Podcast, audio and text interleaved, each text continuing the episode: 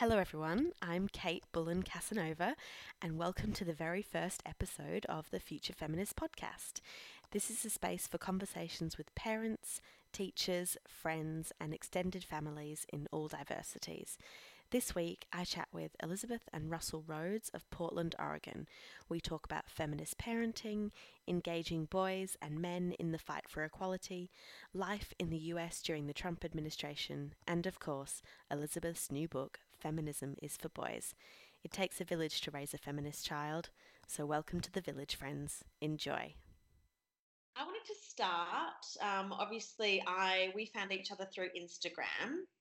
So Elizabeth is on there as Feminism is for Boys. But if somebody who hasn't come across you yet, if you just wanted to introduce yourself. Sure. So I'm Elizabeth Rhodes, and I am a graphic designer. Um, I'm living in Portland, Oregon, and um, I work at a company who makes drawing tablets for artists and designers. I really love uh, doing illustration; it's one of my passions. Um, yeah, and then this is my husband, Russell Rhodes, and you can go ahead and maybe introduce yeah. yourself. I'm a caregiver for a young man who has autism. Um, I am uh, I wait tables, I DJ, uh, but mostly I just work with uh, people who have uh, disabilities um, and take care of my beautiful daughter. And we were just saying before we started recording that um, your daughter is nearly one. How's it been overall so far? Oh, it's been it's been awesome. I would say the last couple months have been a little bit hard with lack of sleep, but overall it's just it's just been really fulfilling for both of us to be able to get into the role of of kind of creating or helping helping nurture this human to figure out the things that she likes and just to get all of these things that we're getting back from her is just like every day is just it's awesome. It's really Mm. great. And I know my husband, he, he has always wanted to be a father. And so it's really awesome for me to be able to see him kind of fulfilling uh, what I think has been his life's purpose. So Yeah, it's well, really me too. I definitely think that's been my life's purpose. So uh, it's finally here. Uh, we had to wait a while. We struggled to get pregnant, and uh, and it has been an, an incredible ride so far. And we love uh, the challenges that we over- come up with every day, and the new surprises, and just the the fun, you know, seeing that new spirit and her letting us, you know, know who she is versus us trying to raise her to tell her how to be and who to be, um, both with gender and equality in our society with feminism um, is really important to us. So, so it's awesome to be able to, you know, put into practice some of our our learned knowledge and uh, being open to always learning and trying new things. I think, like for me, that kind of that kind of sums up like what feminist parenting is about. Um, nurturing them to be who they want to be and not prescribing anything. Um, how would you define feminist parenting? Uh, I guess I would I would define it as um, I guess creating space for your child to become the person they are um, in a safe place that's not um, not directly uh, I guess yeah not directly like prescribed from our culture. So creating a space for them to really be able to nurture themselves and become the person that they're going to be without um, without assuming anything and without um, i don't know without diminishing who they are because they clearly tell you who they are and i mean ours is almost one and she's she every single day she has new things about her that just it surprises us and it's um it's nothing that when she was first born she knows they're just like a they're just like a little little lump of baby they don't really do Love. Anything yeah and you do everything for them and then eventually you start to get all of this these things back from them and you get, get to see their preference you get to start to see their personality she's she's so goofy and i love that and you know we're goofy so we can tell that that kind of has helped her to be able to express that a lot. But um, you know, when she was even younger than she is now, she was always loud, and we always just really encourage her to do whatever she wants that makes her happy. And I think there's a lot of parents like when their kids loud that they freak out and they're like, oh my god, they're being loud and it's stressful. And it's like every time she was loud, we we were like, awesome, like you're practicing, you're using your voice. She's you know, a strong like, communicator. Yeah, and so it's like taking Yeah. those. yeah. Yeah, no, a phrase that comes up in our house a lot is actually this morning was saying that um, Ellie has good leadership skills. Yes. Rather Yeah. than using rather than using the phrase bossy, which I really don't like, Mhm. is we're saying, Great leadership there, Eleanor. Love it. Yeah. absolutely. yeah i think too when you're able to do that and really let let them express themselves how they're ready to express themselves and kind of adjust your expectation of of them um it's actually more fun anyways. Um you get there's less disappointment for the parents you know because you're like oh this is who you are right now. And this is what you need right now. And when you you parent that way to me i think it's a lot more fun because because anytime like the sleep stuff you know anytime that i'm expecting something different and i am am trying to make that happen it's harder. And it's it's harder for me it's harder for her and if i can adjust in a way that allows her to to get through the things that she needs to and express the things that she needs to then i'm i'm able to enjoy it more and so is she so Yeah. Well, and also, femin- feminist parenting is also, mm, I would say, not uh, necessarily sticking to assigned gender roles and what society would identify your role at home to be. Mhm. Um, I work during the day, so I get to stay at home with my daughter most of the day while she's doing graphic design. And, you know, I get to do laundry and cook and clean. These are things that I've always done. And that's part of who I am. And that's part of the things that make me happy and I'm good at. And a lot of people in our society, I don't know how it is there, but definitely here, put me down and would make fun of me and tease me for being emotional and um, effeminate or whatever the different things. Having my unicorn collection, you know, I mean, just it just never ends. It's always something, right? So, so I really want to raise Laura to be, you know, strong and confident.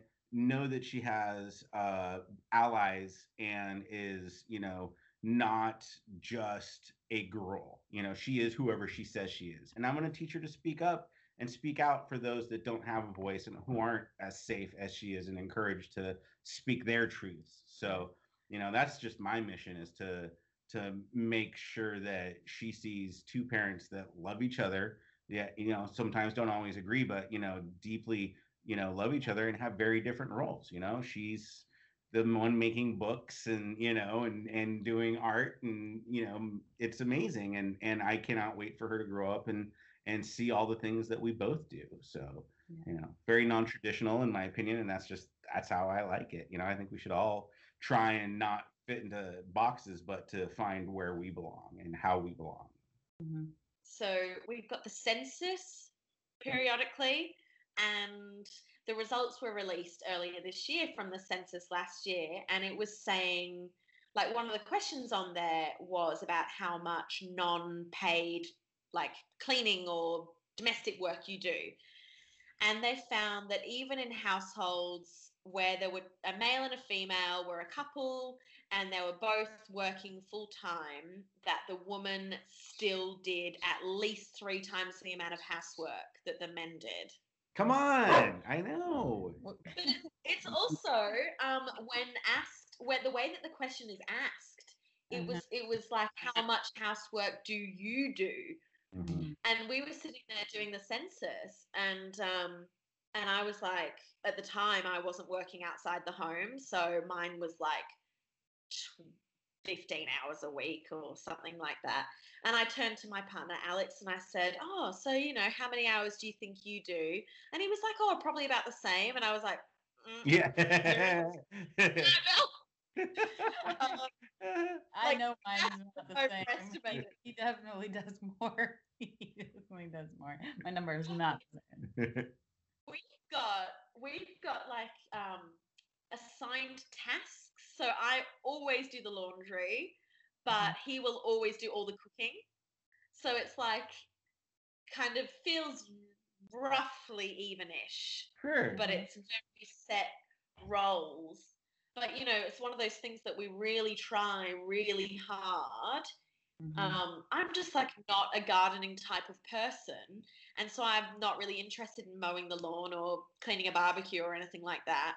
But if I'm consistently not participating in those activities, am I accidentally showing our kids that that's something that a dad does and only a dad does? Absolutely. That's something that we discuss all the time. Yeah, I think yeah, I think for sure in in any um shared duties there should be I mean I I think there are partners who have more time to do some of those things and that's that's okay to have a little bit leaning, but I think in any relationship there should be um somewhat of a more even split and you know there's something that we're still working through trying to figure out and and it's not even exactly right now, but I I do think that you know if we go too far one way with with anything we we basically create a gender stereotype on the other side so um so you know i think kids pick up on all those kinds of things and it's it's fair to say that we all need to do a little bit more of different things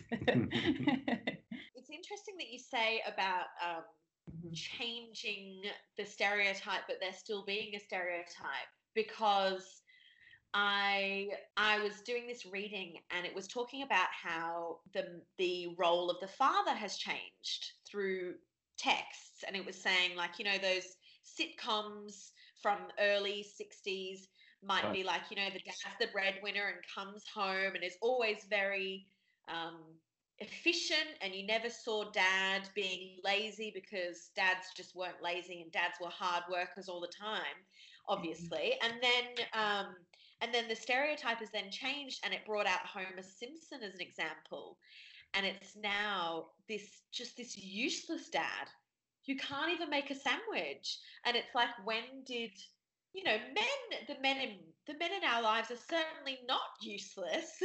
When did when did the role i mean Mhm. what what have you guys seen in your like in your lifetime in terms of the role of the man I think I mean I think it is. It is always changing. I just as humans, what we do with other people and things is we try to put them into boxes so that we can understand them. That's just that's just how our brains work. And so I a lot of work that we have to do is try to, you know, call out those boxes as what they are so that we can move outside of them, you know? And it's um it's natural I think for us to assume assume some stereotypes in some situations. And um yeah i think as far as like the male role in our our society i think it has gone the way that you said um you know gone from a very disconnected father that works super hard and is always you know kind of like the champion of the entire household um to to somewhat of a like a lazy doesn't really do too much kind of kind of father but i think it also is is continuing to change and and i see more and more um the the representation of men being more emotionally available um being being more of an equal partner and being seeing their partners as equal partners. So um you know i think it it will always be changing and it will just uh, be up to all of us to tell the story differently. And you know, I think Homer Simpson is maybe a, a bad example only because it's it was meant to be satire and to be something that was that was you know negative for almost every character in there. Um, lisa is awesome Yes. Okay. yes. Uh, but yeah, I think it it is always changing, and it just uh, the whatever all of us look at and say that we like, that's what is gonna start to become the stereotype. So well popular culture is yeah, is you know just a snapshot of what is being represented on tv and magazines books i mean podcasts the facebook it's all you know kind of changing as we speak as we sit here and have this conversation you know it it it is fully growing and becoming something new which people who have a hard time with change become very threatened by, and people who uh, are already on the other side of change look back and can't understand why those people don't see what they see as obvious. Mm-hmm. Um, in this era of Trumpism and you know American politics dominating the world stage, uh, there's a lot of swing back from Obama that that we're seeing and you know men behaving badly talking badly. Toxic masculinity is something that we talk about quite often and it's something you know that's very personal to me. I mean i had three dad i have three dads and i i had a very eclectic upbringing of traditionalism uh abandonment and you know just absenteeism um, from you know different different time periods of my life. So I had always a you know what I didn't want to be kind of an example instead of what I did want to be. And um, for me personally, being a feminist is always you know that understanding that I was a feminist took years, but I've always felt that way. I've always seen the inequality in um, my universe and how I perceive it. Um, my greatest uh, role model growing up was my great grandmother, and she was a Rosie Riveter type. She built, oh, yeah. you know, warships and riveter. She was a riveter in World War II, and you know, tough as nails and slightly racist, and um, loved me, you know, the to death. Um, but I saw in her somebody who wouldn't put up with an abusive husband, um, who wouldn't uh, put up with people not pulling their weight around the house and doing things that are you know that you have to do to survive. So so I got to see a pretty strong lady growing up, um, and that influenced my outlook on how you know women are supposed to be because I didn't I never saw her as she played frisbee with me until she was in her 80s and you know she never let gender stereotypes define her and you know i had a lot of questions over my sexuality and how i fit in with the way i was personally as just a little kid very sensitive cried a lot um also very happy i'm still very much the same way i do all of those things all the time and you know it's just finding a way to fit in with society and i think feminism is a really amazing tool that we can use to take away a lot of the stigma because you know what the kids part's easy. It's the parents it's the grandparents it's it's you know understanding how we all fit together in this puzzle because it's really easy to get upset with people when they you know talk about you know why isn't your daughter wearing you know why is she dressed like a boy? You know it's like oh i'm sorry i didn't mean to call her a boy. It's like it's like dude it's cool she's wearing pants and a, a you know a long sleeve shirt. I dressed her i know who she is you know it's okay so, you know, I get that all the time. And, you know, some days she does wear pink frilly little things. If and when she gets old enough to decide that she loves that or doesn't love it, then, you know, we just keep dressing her in everything. Yeah. I yeah. I actually like when people confuse her for a boy because it gives me a little window back into a place where someone isn't thinking about um, gender fluidity or about um, about how to see children as as not what their gender is. Um, so I I like it when people call her a boy because yeah, it gives me that window into it, and it also sometimes it it allows for a deeper conversation about gender. And um, yeah, like even a little girl the other day at the park was like uh, said something about her being a boy, and I was like, well, actually, she's a girl, but um, well, the little girl was like, "Oh, well, she's wearing boy clothes," and I was like, "Yeah, she kind of like sometimes it kind of looks like it can look a little bit like boy clothes, but anybody can wear those." And she was like, "Yeah, anybody like boys can wear girl clothes and girls can wear boy clothes," and you know, it, it was a very simple conversation and very quick because it was obviously with a stranger and a kid. But the kids are um, brilliant; they get it. They absolutely get it. I love that. Yeah, yeah. I, I see conversations all the time. Mm-hmm. with mine. And it's like they're not asking this girl at the park when she was mm-hmm. asking about your daughter being a boy. She didn't need to be taught in that moment, like probably five years old or something, didn't need to be taught, well, actually, you know, when we're born, doctors assume that you're a girl or a boy, and then we all figure it out. You know, they did not need a lecture in gender theory no. right then. They just needed you to say, well, actually, sometimes girls can wear pants and boys can wear pink and you know, using putting it in language that is um, at their kind of age Yeah. and then they can get to the theory stuff later and it's about that kind of equality first of all yeah And I think also part of that is not making um, kids feel bad for getting something wrong. I remember being a kid and being terrified to like accidentally call someone who was a boy a girl or the opposite Sure. just because of the the pushback you get of like oh my god i got it wrong and it's like so bad i think softening that for for children so it's like oh it's not it's not a big deal either way like you can get it right you can get it wrong and it's still all the same thing because they're learning that that it's a big deal from adults. They're the Mhm. ones who are freaking out. They're the ones who are Mhm. not able to, you know, appropriately communicate every perfectly every single time, and that's okay. You know, it's it's about having that conversation and being open to the conversation, not just being like those people are freaks. We don't talk to them. You know, move on. You mm-hmm. know, it's a conversation, and I I always look for those little moments when you know, I think a lot of people, I've seen a lot of people get uncomfortable in public. Like, if your kid's freaking out, it's like, dude, we get it. You know, it's okay. You don't need to scream at them.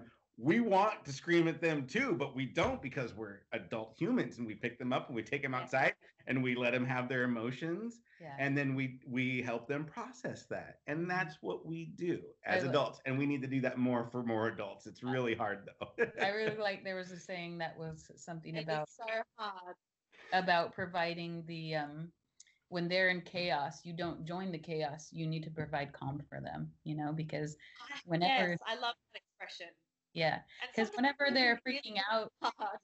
it's usually because they they have something going on and and you have an opportunity to be the detective and figure out what it is and it may take a while and it may be every single day and it may be like 10 times a day but it's important for them because because if you join their chaos they just learn that their feelings or the things that was bothering them or whatever is not okay and most of the time you can get to a better place with them just by working through it Yeah, and if you join the chaos, then you're not showing them a way to work through it.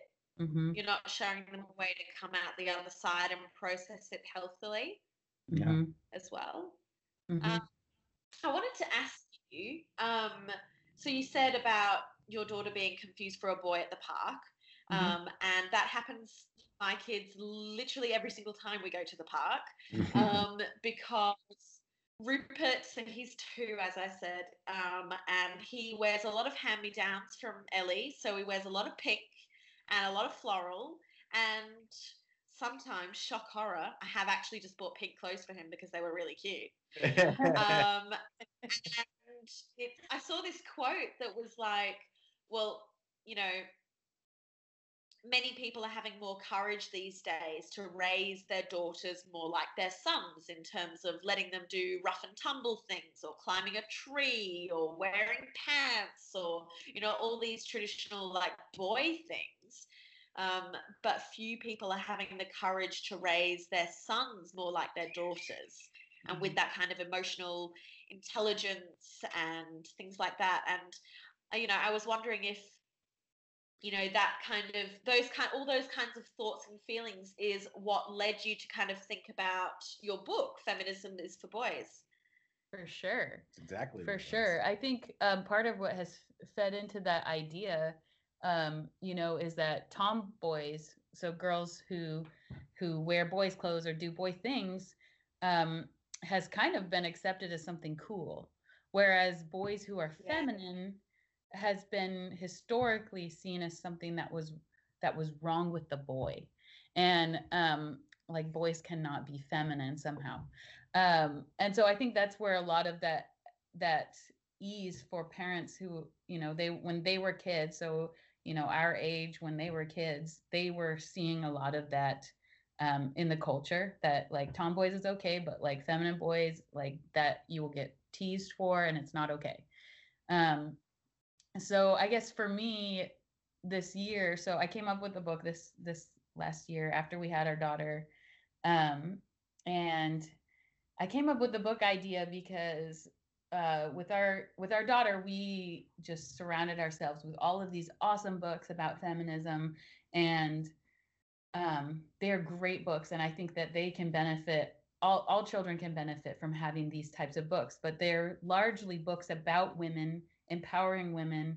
They're about, um, they almost always have female leads, which is awesome and really important because that has been left out in the past. But I think that all of the books that we had, they said feminism and they always had female leads and female characters and and really celebrated females, which is so good. But I think boys are getting left out of the conversation. And I think that the result of that is that men today, when you say the word feminism, they get scared. It feels like a scary thing. It feels like something they can't connect to.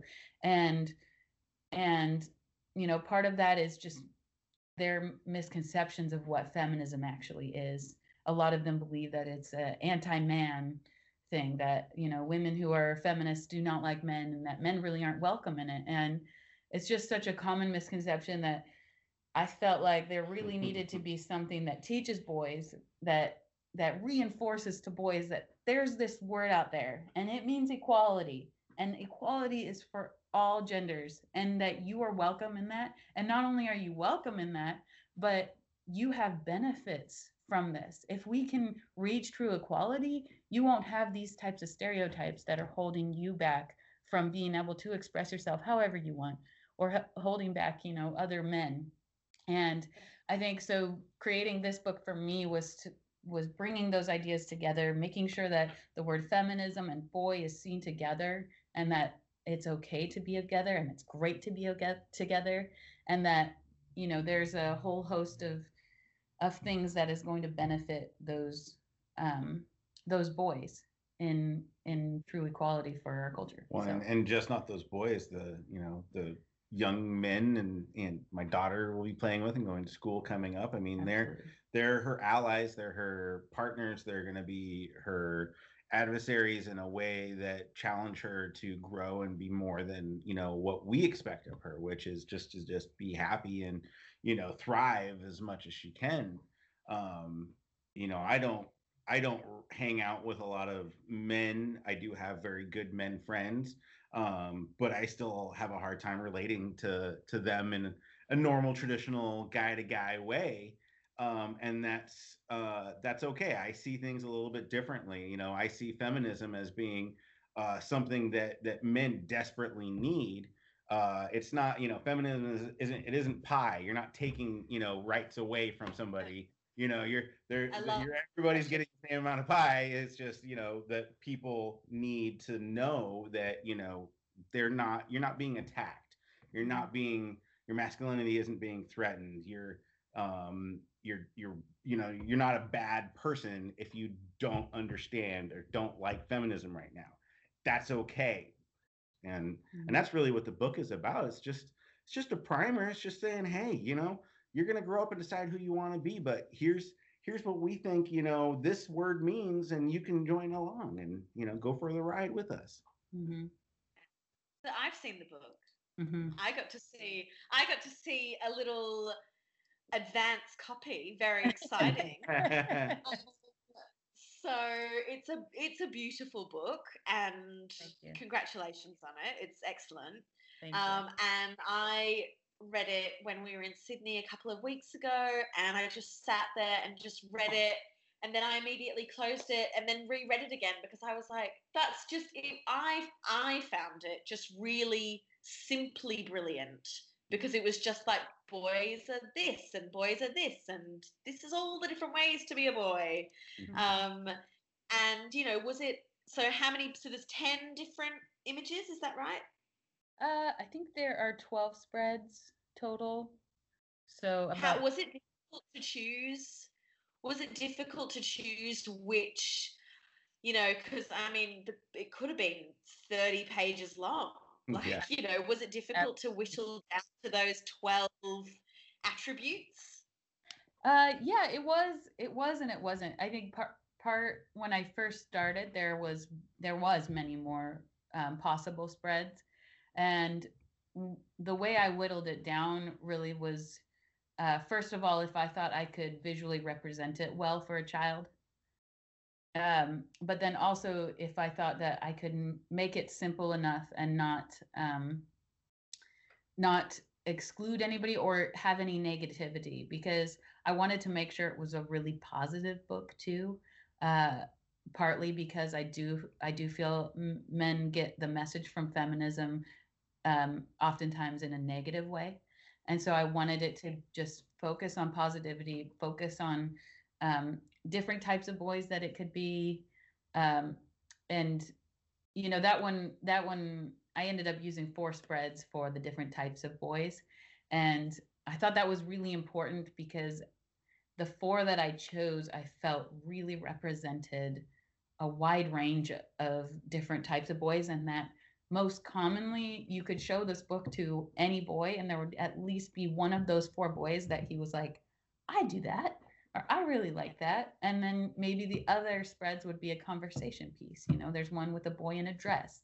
I really hope even for for girls who have this book, which I think it could be very beneficial for them as well, to see boys wearing a dress and have a conversation about it.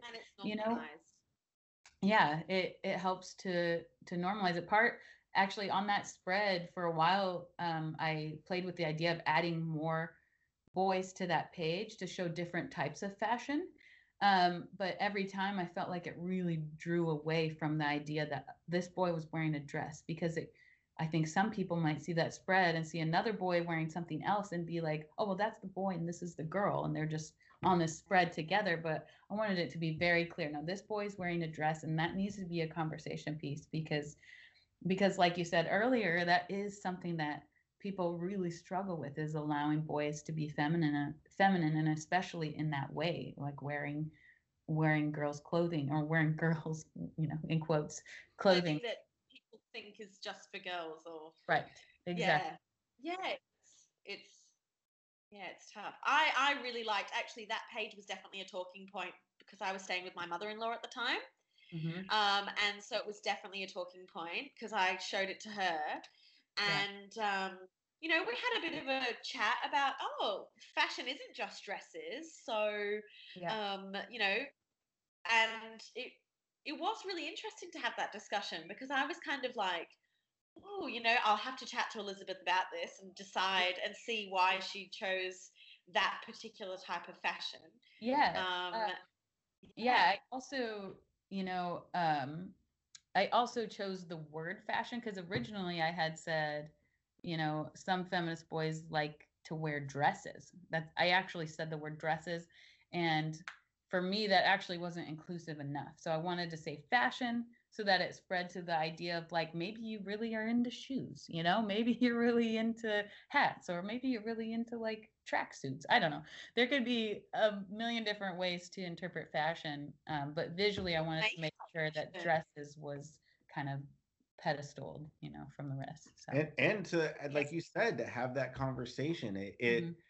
For it being, you know, a primary, you know, book uh, uh for somebody who's very young. I mean, here as adults having like real conversations about what mm-hmm. fashion means in this world and to boys, and that's exactly why we made this book.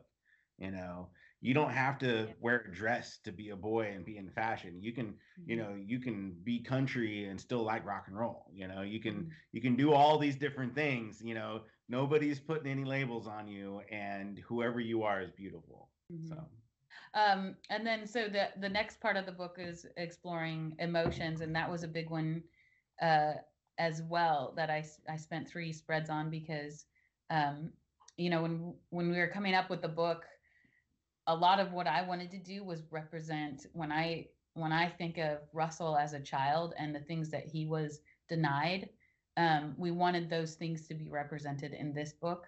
Um, and so one of a huge one of those things is was emotions and being able to really be be connecting positively to the emotions that you're feeling um, and not just positive emotions either exactly connecting positively to negative emotions yeah. as something that is both healthy and and understandable you have mm-hmm. a right to be sad to be angry to be frustrated and and when the more we tell you know young men and young women that they're not allowed to have those feelings the more that they're repressed and the more that they you know have you know illnesses psychologically and physically you know? I mean we need to strip away the stigma behind you know anger and and these other you know emotions that are difficult to talk about and we just yell at our kids for.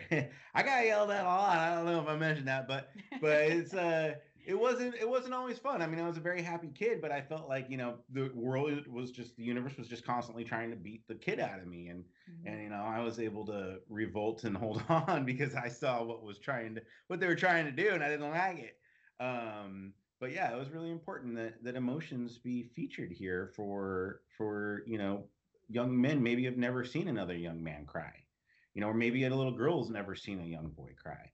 You know, I mean, my daughter's gonna grow up watching me weep, you know, rivers at every Disney movie that ever is on. always doesn't matter. I can see The Lion King five thousand times, and I mean, if somebody doesn't cry at a Disney film, if somebody doesn't cry at a Disney film, then I mean that's an immediate no no to me. It's like, do you have yeah. a soul if you don't cry at a Disney yeah. film right now? Exactly. Yeah.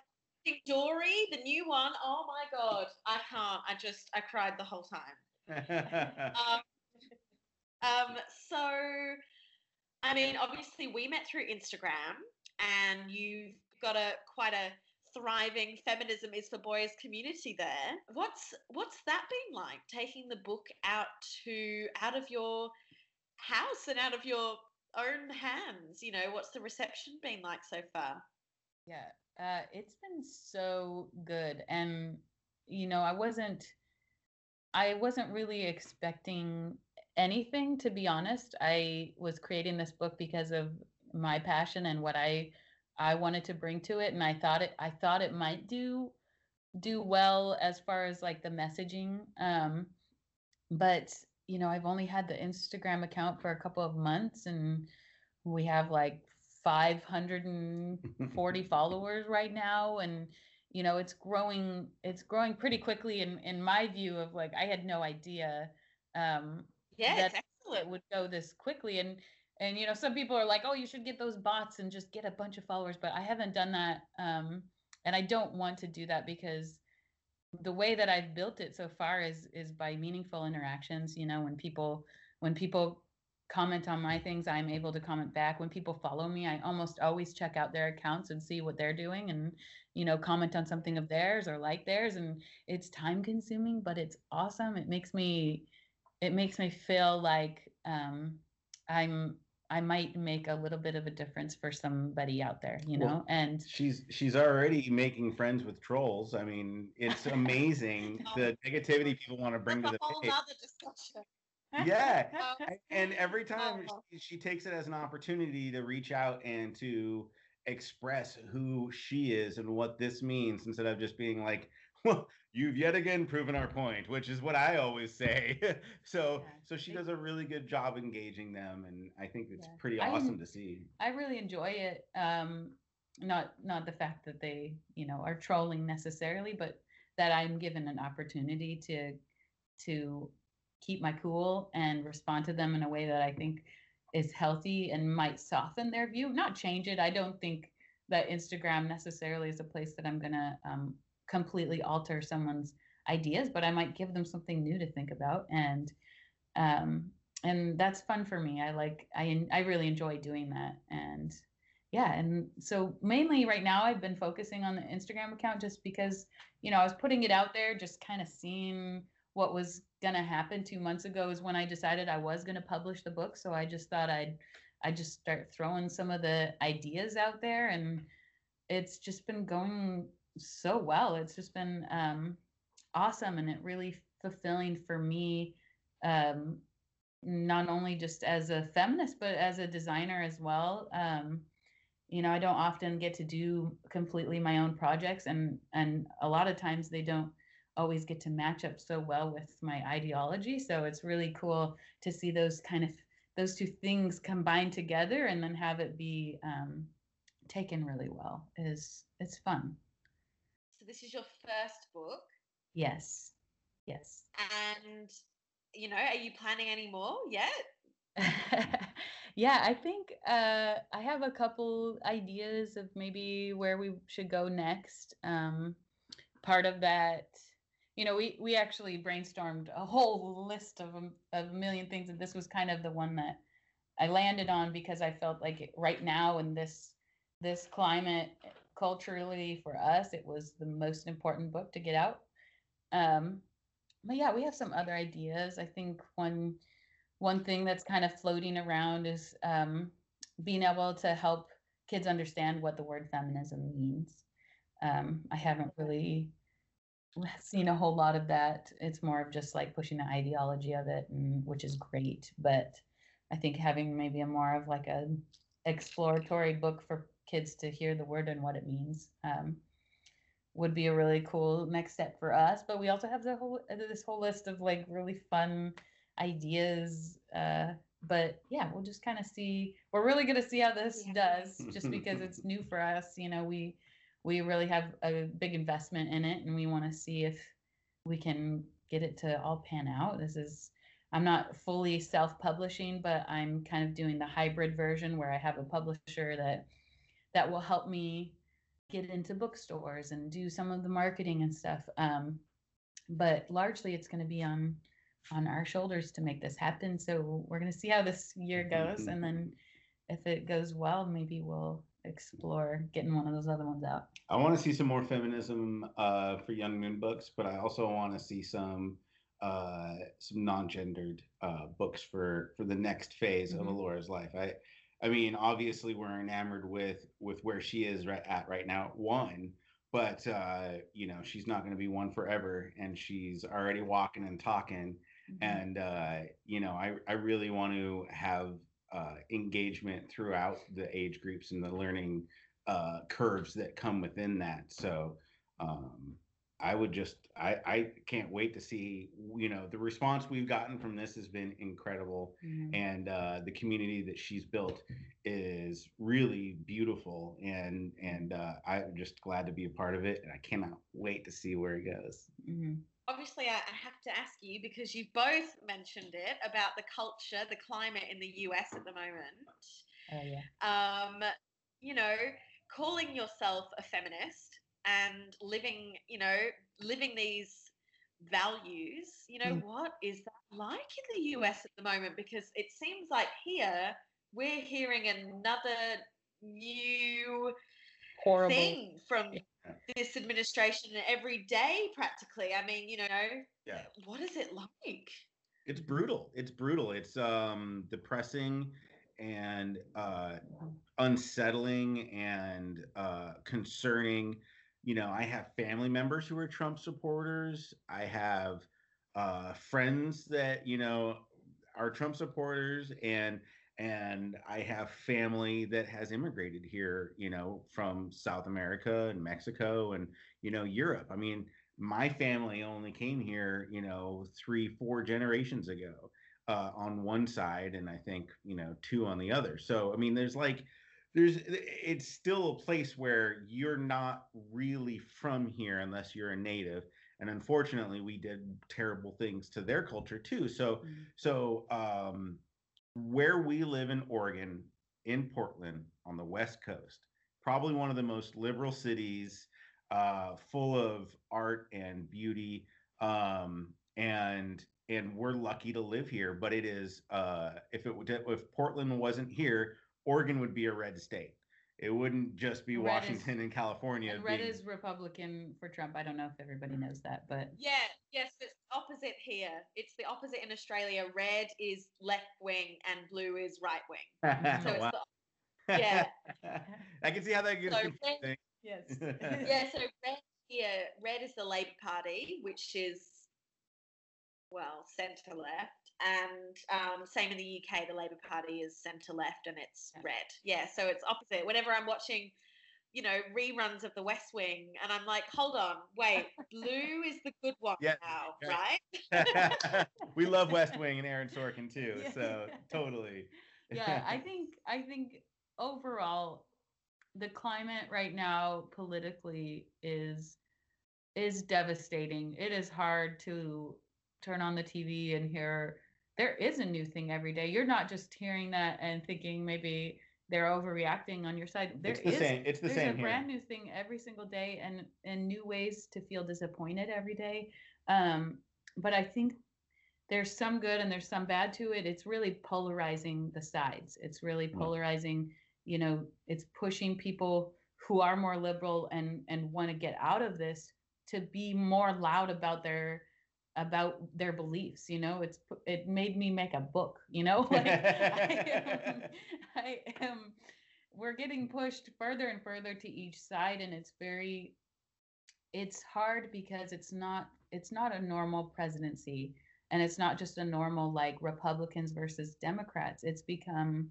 it's become something much more toxic and um and it's hard. It's also it's very it's providing an opportunity for us to really change things. It's bringing light to things that are that have been there.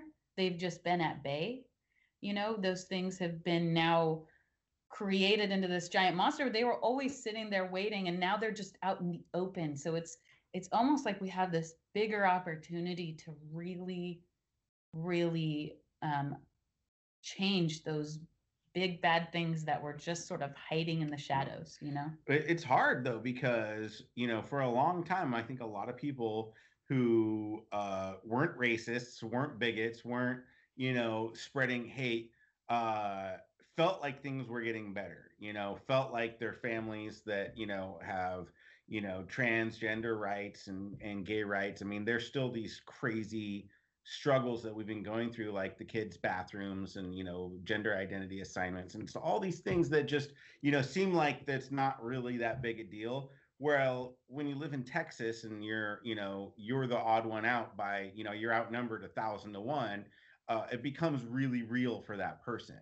And that's why we you know we have laws to protect people who are minorities and who aren't disenfranchised. And you know I will continue as long as I am able to stick up for people that that don't have the same voice that I do. I know what my white privilege is, and that is the the ability to say whatever I want with almost zero repercussions. And unfortunately, we've all learned that that's not the case. And and people, I feel I have a hard time with people who haven't learned that lesson yet because I feel like they're just putting their head in the sand.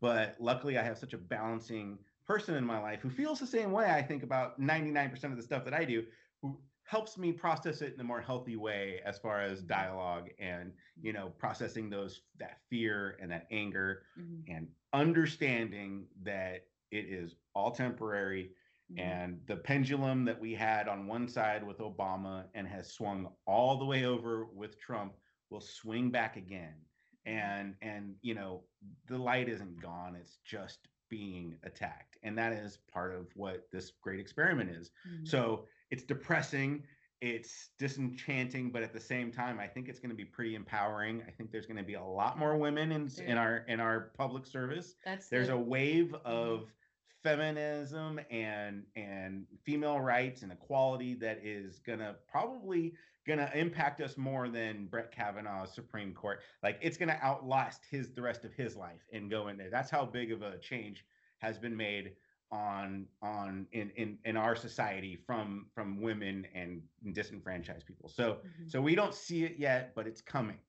And and it's going to be beautiful and you know, we just got to we got to vote and we got to keep trying and we got to believe that we can do this together. Yeah, and I think the one of the main big positive things out of this is that it's um, allowing a lot of people who were quietly feminists or quietly liberals um, to be loud and proud of what they are and to be you know to try and and to openly say where they stand on things because it's important. It's important for them to share and it's important that, for others to know where they stand um, because I think that's that's how we all develop change is we see how something can work and we and the more we see it and the more it's around us the more it can make sense to us. And a lot of times when i think about the people on the other side and some of the terrible beliefs that they have